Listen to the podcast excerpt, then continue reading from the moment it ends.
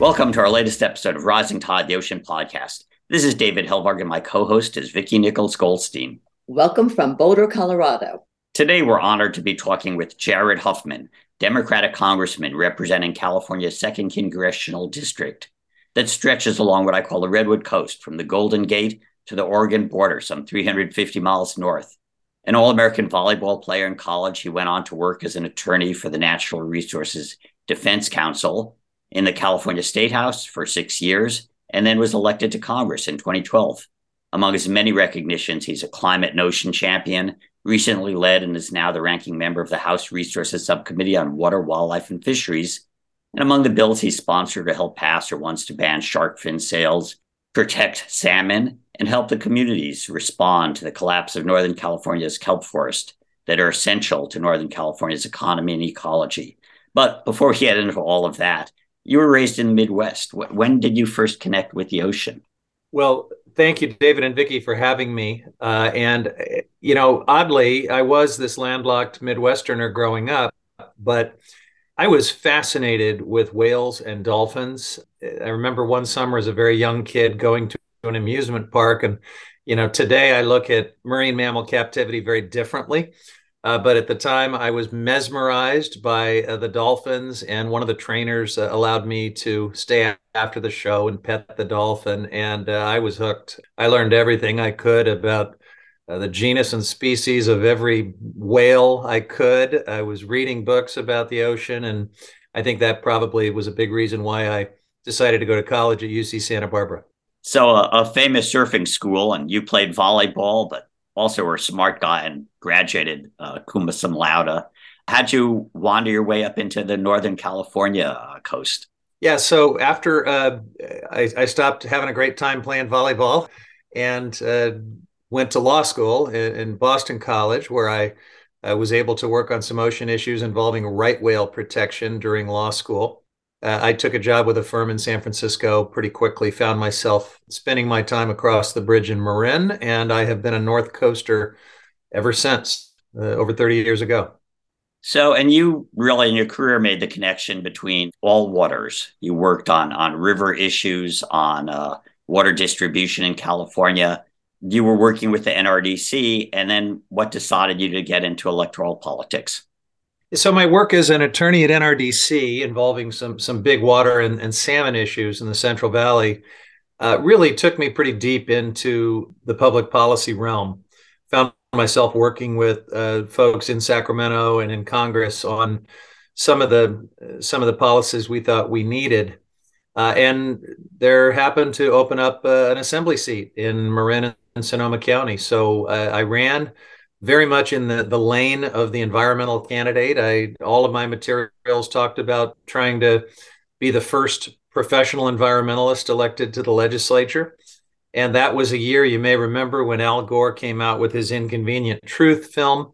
It was a moment where um, I, I, think the public, you know, really locked in uh, on uh, the, the, climate issue. Uh, now we call it a crisis, rightly so, but it was a call to action, that film and, and some of the other advocacy that was going on in that moment.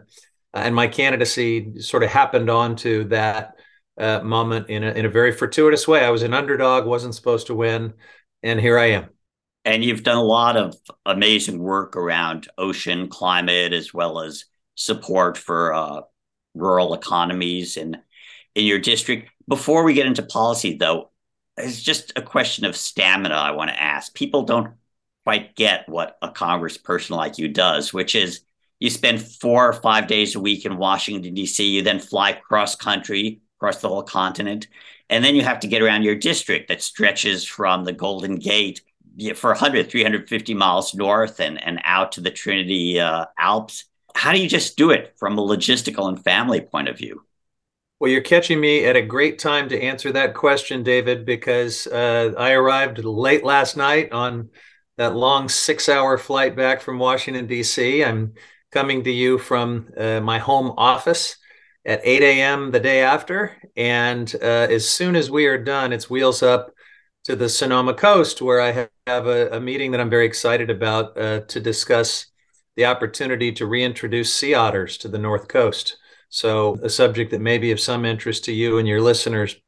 It just goes and goes. Uh, there's never a slow moment. And while I'm doing all of this, of course, I'm trying to track fast moving, high stakes developments back in Washington about whether our Republican colleagues will crash the global economy and cause us to default on our debt. Um, so there's a lot going on. I like to say that I uh, I juggle chainsaws and kittens pretty much all the time. But you're in a crisis, literally. Uh, since 2014, 95% of the kelp forest north of the Golden Gate has gone away because of impacts from climate change. And for communities like Fort Bragg, California, that means the urchin fishery, the, the tourism related to abalone diving.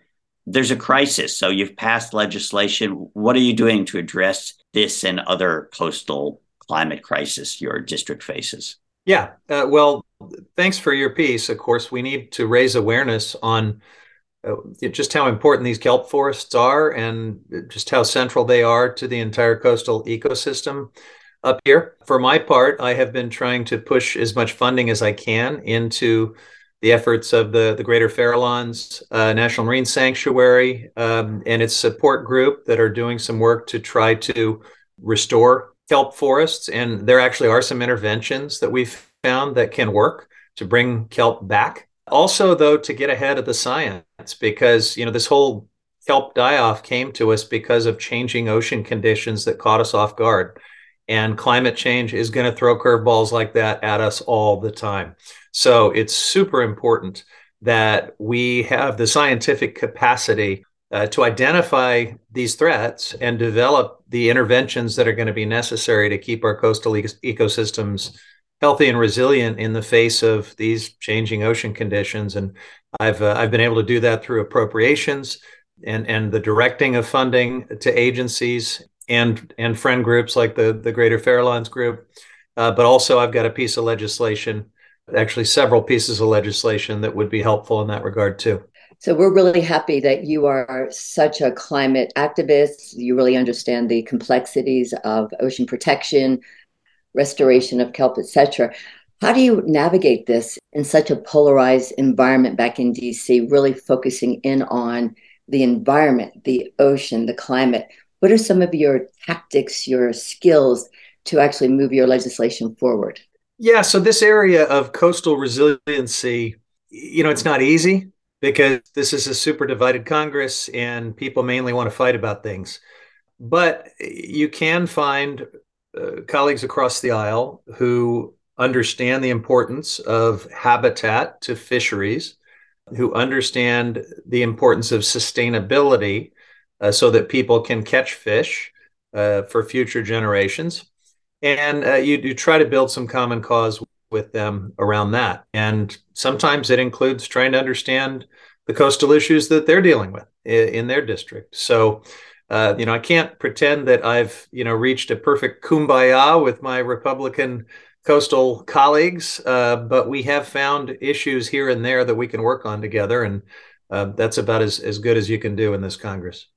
And one of the big events that's happening in your district, I'll be reporting on this summer, is the largest dam removal in U.S. history with the uh, the tribes on the Klamath River and the commercial fishermen and the upstream farmers having come together and and uh, what's been the role of the federal government and, and your work on that?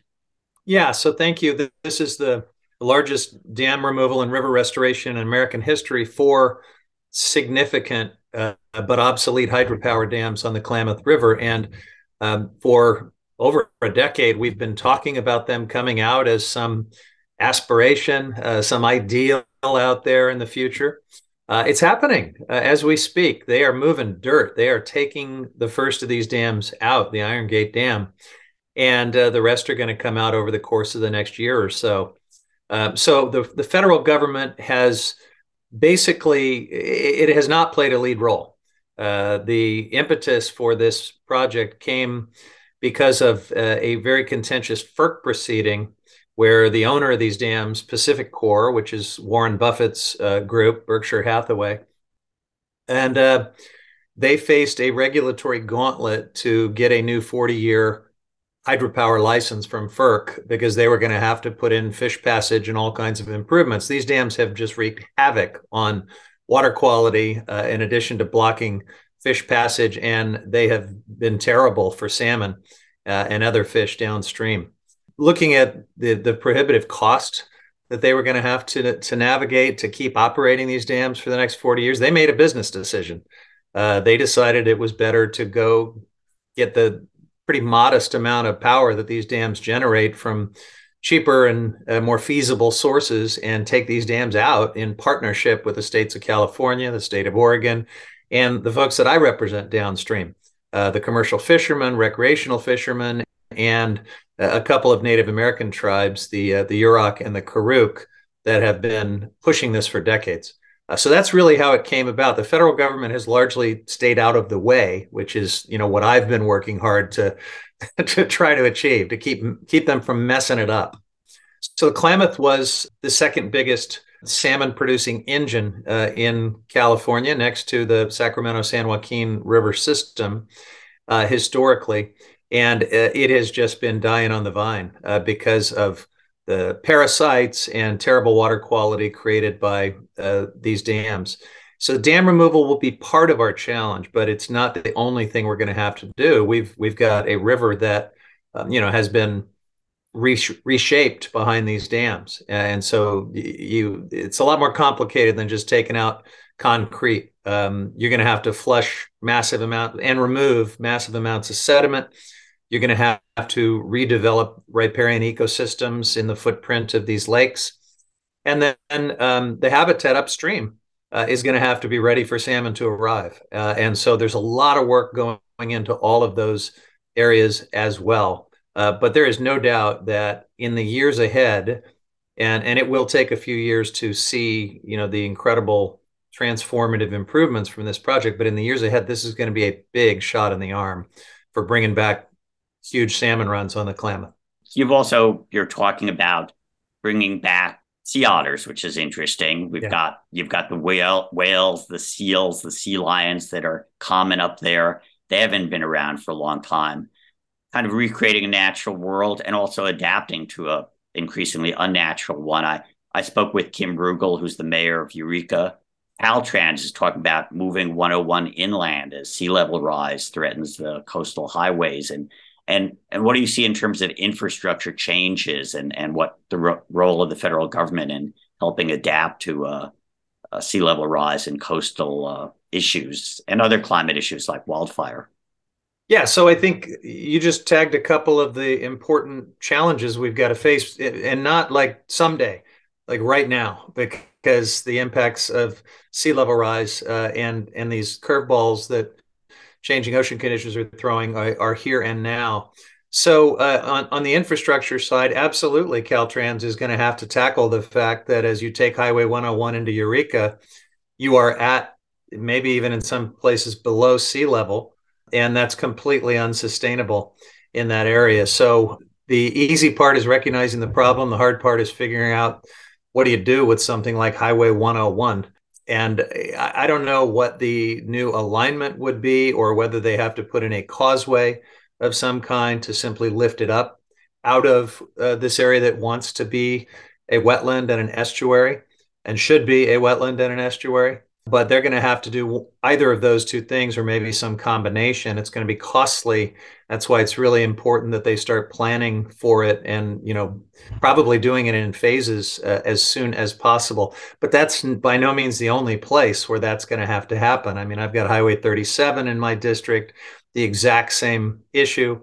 Uh, you've got other parts of highway 101 uh, up and down the north coast uh, where you you face the exact same challenge. So we'll be dealing with that for a long time to come. But the other, uh, maybe more uh, exciting intervention for for your listeners is the opportunity to restore a keystone species to the ecosystem in a way that helps heal it and make it more resilient. And this is where we're going to be challenged to educate people. So you mentioned that you got some blowback from fishermen in, in the Fort Bragg area, perhaps about the idea of restoring sea otters.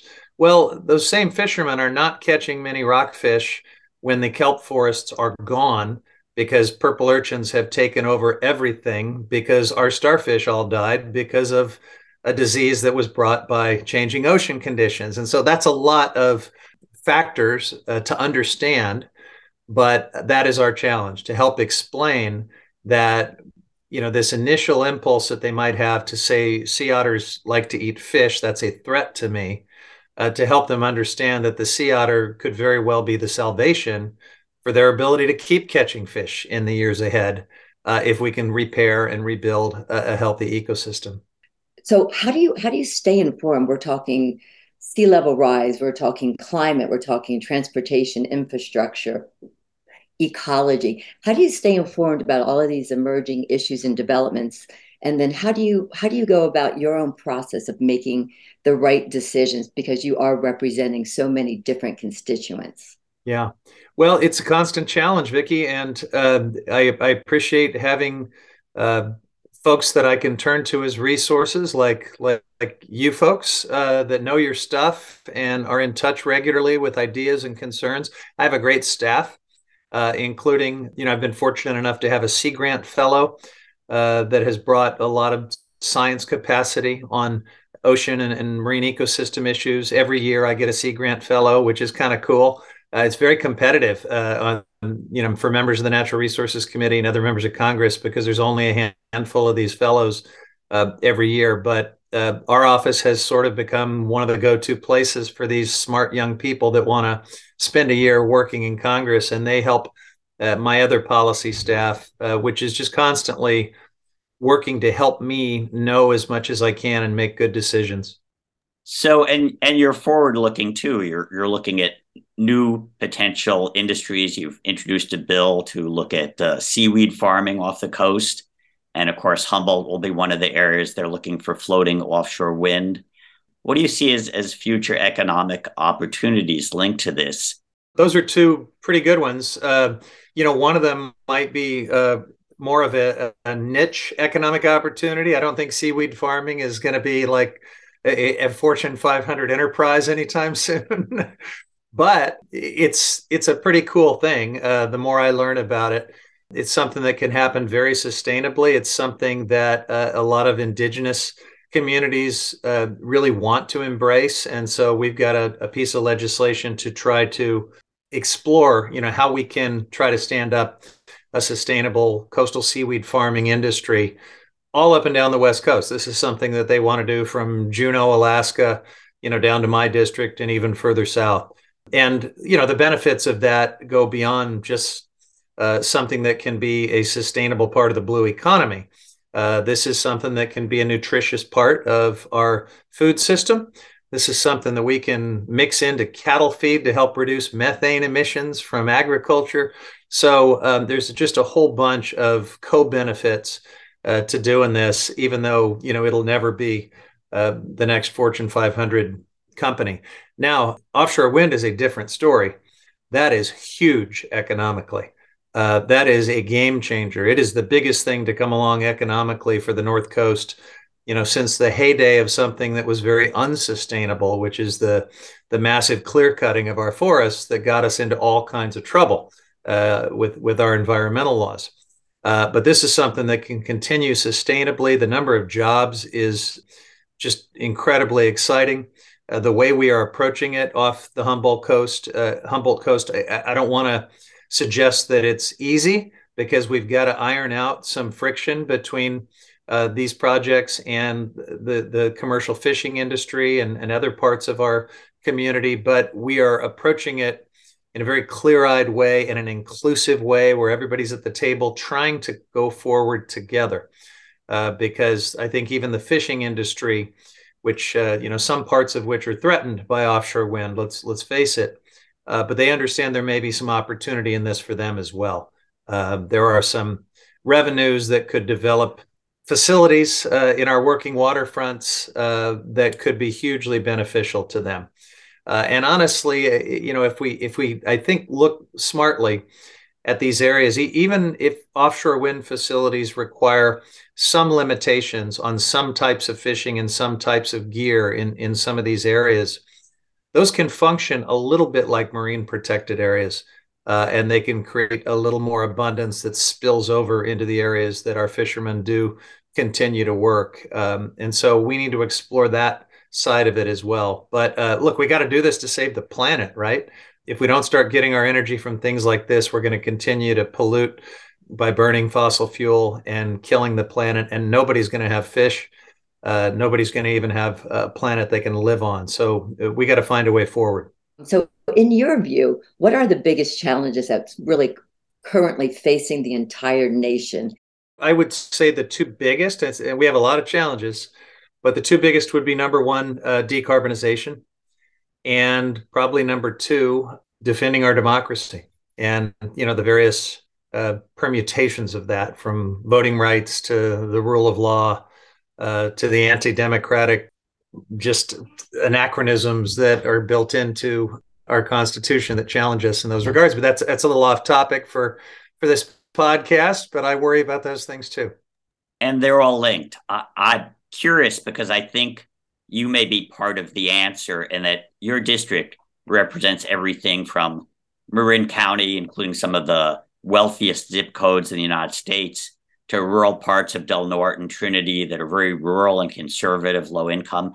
What is it that uh, gets everybody supporting you across those different ranges? Well, not everybody does support me, David. Uh, I am really incredibly honored and humbled every time I get reelected with big numbers. I think I I tend to get a little north of 75% of the vote, which feels great. Uh, but you know, you could flip that around and say, gosh, what did I do to make one out of every four people hate my guts? Uh, so I just keep working at it. I try to show up. I try to be uh, all over my district and do a lot of listening. And um, you know, this this political context that we're all working in is awful. It's divisive. It, it tries to hardwire all of us to to fight with each other and hate each other. Uh, and I just try to bring, uh, you know, a little bit of a calmer tone uh, to political discourse wherever I go. So so far, it seems to be working. Again, you're you're so busy and uh, you've got so much territory to cover. When and what do you and your family do to actually uh, enjoy the ocean and get some time off? Yeah, I don't have a lot of time off, uh, but some of the things that we do, I, I am fortunate to live about 25 minutes away from the Point Reyes National Seashore and all sorts of other amazing spots on on the coast, uh, and we go there all the time. I mean, it is like a go-to getaway. Uh, if, if, we find uh, an opening on a weekend, we will go for the go for a hike or just go to the beach uh, or do whatever we want to do, picnic or something else on the coast. It's one of my favorite favorite things to do. I wanted to ask you just a question about kind of balancing your interests. You mentioned some people love you, some people hate you. You really have the big picture. Let's save the planet. Can you describe a time where you had to really make a difficult decision that had to balance the competing interests, and, and how did you approach the situation? Yeah, uh, it's it's a good question for anybody in this position because you're presented with you know those difficult considerations all the time. I, I had to do it in the last Congress when we had very difficult negotiations over a, a, bill we called the Build Back Better Act, which was a big climate bill. Uh, but also more than that, it included all kinds of things on the uh, economic fairness and social services and you know everything from housing to childcare. We were trying to do really big things in the Build Back Better Act, and I was a huge supporter of it, I had contributed to a lot of the environmental and climate provisions in it. And, uh, you know, we had a difficult decision to make uh, as we thought about advancing that bill because it uh, we had tried to pair it with an infrastructure bill that included other things that I really cared about and worked on, but some bad stuff that Senator Manchin had put in there for the fossil fuel industry. Uh, things like uh, something that actually became law this this absurd and ignorant requirement that in order to develop offshore wind or solar on our public lands, you have to pair an almost equal amount of acreage with fossil fuel development and you know open up vast new tracts of uh, the outer continental shelf or our public lands to fossil fuel development in order to have more renewables. That's that's an insane parity doctrine if you will uh, and I accepted it simply because uh, I needed to take that big step forward on wind and solar and climate. And I understood that I was going to have to circle back and try to kill those bad provisions in other ways. Uh, so you're just constantly presented with Hobson's choices, if that's the the the word, and you you try to make sure that what you ultimately accept is something you can live with. But um, we we live to fight another day on the parts that we don't like, and I'm not yet old enough that you know I can I can contemplate being around maybe longer than Joe Manchin, and and I uh, hopefully will have the last say on some of these things. How much influence do you feel from citizen movements, from uh, sort of bottom up efforts to get change, and how does that impact legislation or your ability to legislate? Yeah, it's huge. Uh, it's it's super important. Uh, you know, Abraham Lincoln said, "Public opinion is everything." Uh, you know, with it, you can do anything. Without it, it's hard to do anything. And we see these movements of young people on issues like gun violence reform and uh, climate action and just being done with these stupid culture wars. Uh, young people are organizing and finding their voice in ways that are absolutely critical to moving the needle in politics, and it's starting to really be a force. So um, that to me is exciting. And in the climate space, I think it comes just in time. These are folks who approach these issues with such a personal stake. And it's always amazing to me when you've got a group full of young climate activists uh, who are genuinely worried about whether they should even think about bringing kids into the world, whether they're going to have a planet they can live on. And you have crusty old politicians that think they're too edgy and they won't let them into their office. I approach it just the opposite. My door is wide open for them. I, I regard them as the best allies I've got on these issues that I've been in the trenches fighting on. I think they're like the cavalry coming to save the day. So I'm a big fan uh, of getting this younger generation plugged in as as quickly as we can because they're gonna they're gonna help us save it all. Absolutely, and I've got two kids in their early twenties, and uh, they definitely are very opinionated and want to see a change in our world. Yeah. Um, with that, I just want to thank you so much. It's been a delight hearing your insight and your ability to really cover so many issues. And we love that you're keeping the environment, the climate, the ocean forefront in your efforts. So thank you so much for being part of the Rising Tide Ocean podcast. Thank you both. Good to be with you.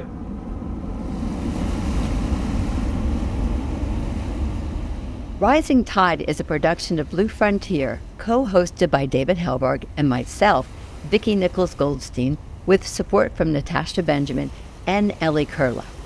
Rising Tide's editing services and technical support is provided by Studio Cape May. The theme song is written and performed by Ethan Kenbard. You can find Rising Tide, the Ocean Podcast, at bluefront.org or download it from Apple, Google, Spotify, or wherever you get your favorite podcasts. Off in the salty ocean, off where the waves roll free. The sparkling water rises, then crashes to the sea. Out amongst the breakers, you'll have no need to fear. It's true, it's the blue frontier. Tear, tear. Off in the salty ocean off to the blue frontier.